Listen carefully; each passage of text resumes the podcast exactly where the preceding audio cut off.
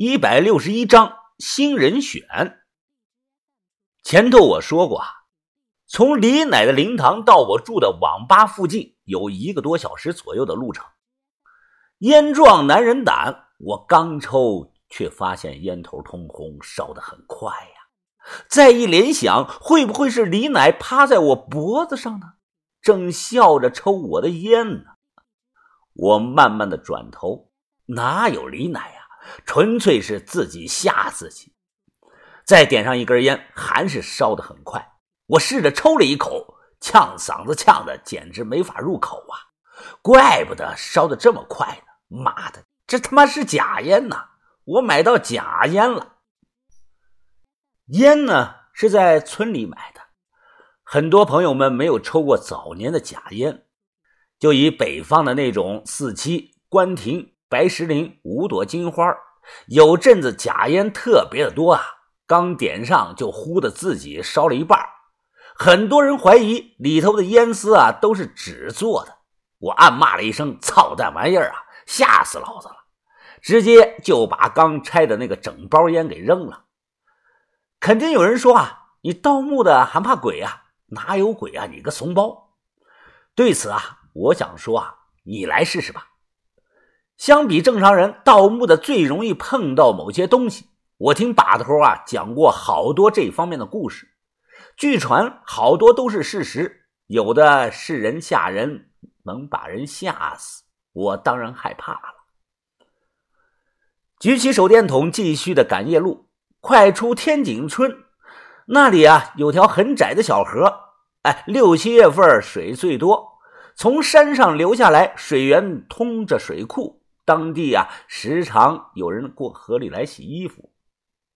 模模糊糊的，我看到河边站着一个女的，她手脚一上一下，正在有规律的抖动着，时不时的还会撩一下头发，原地的转上半圈疑惑的走近些看，你，你，你在这里干什么？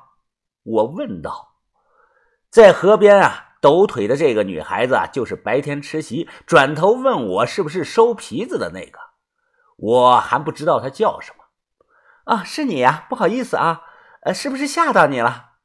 她忙摘掉耳机，对我道歉。吓到倒不至于，不是看到李奶就行。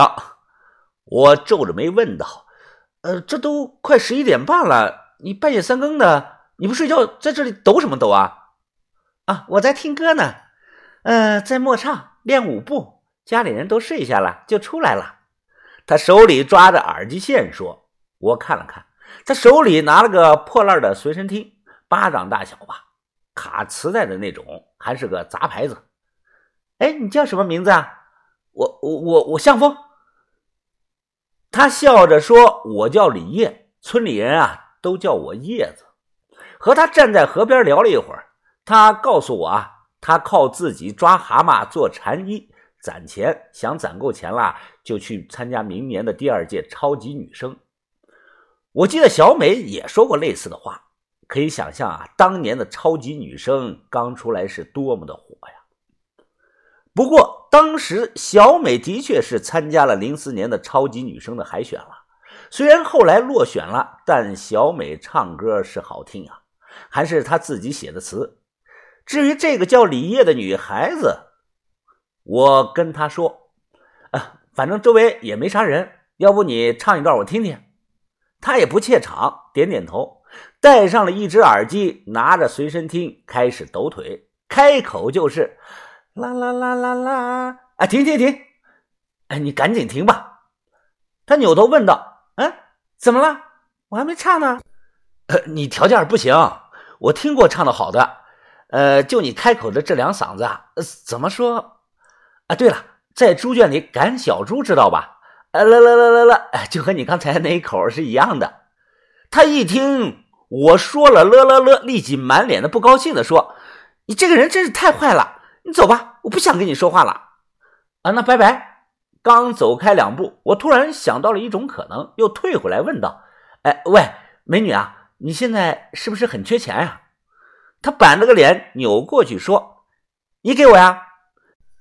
我笑了笑，就突然感觉这个叫李烨的啊，可能比那个二鹏举更合适。二鹏举打了人，没准过两天就进去了，而且他脑子啊还慢半拍，就是不够机灵，不能耳听八方，眼观六路。这个事啊，一个人不好干。如果和本地人搭伙，成功率啊会大大的增加。只要他想要钱，我就有把握把他拉下水。所谓用人不疑，疑人不用。河边水流声哗啦啦的，我直接说：“呃，你帮我一个忙，我给上你五千块钱，怎么样？”给我五千？你确定？干什么呀？你该不会是想让我……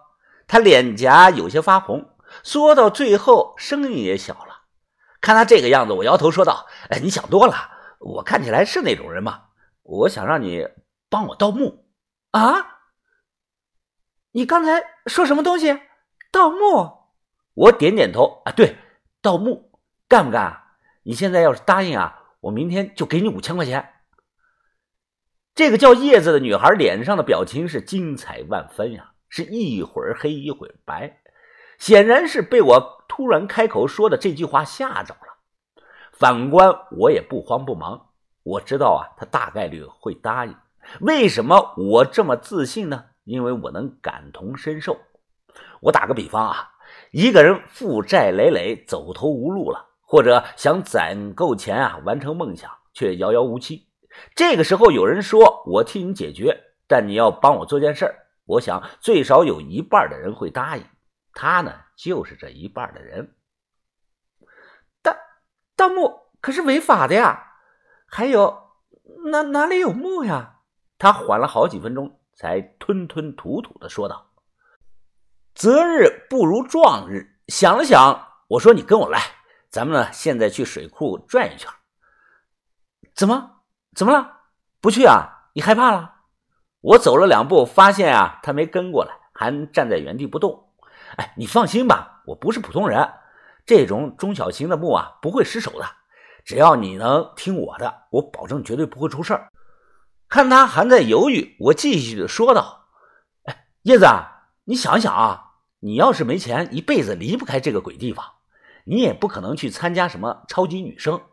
哼，过两年你就嫁人生孩子种地吧。”说完，我扭头就走。我故意走得很慢，过了大概五六分钟，只听到身后一阵跑步的声音传来，他跑着跟上来了。到了水库，我直接指着土包，回头说道：“那里，哎，你看到了没有？那那里不是李奶的坟吗？”我左右看了看，靠近他，小声的说：“我早就看过了，李奶的坟下头啊，就是古墓，不是唐代墓，就是宋代墓。”啊！听我这么说，他吓得立即捂住了嘴。足足过了有几秒钟啊，他松开手，小声的说：“你你不是在骗我吧？真的假的呀？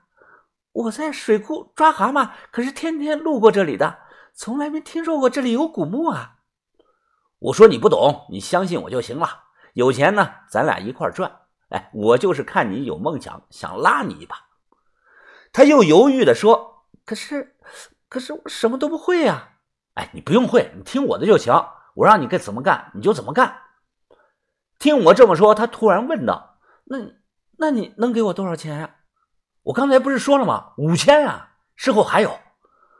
我真没少给啊！要知道啊，当地这里的工资啊，才三百多块钱一个月。他摇摇头，看着我，直接说：“我不要五千，我要五万。”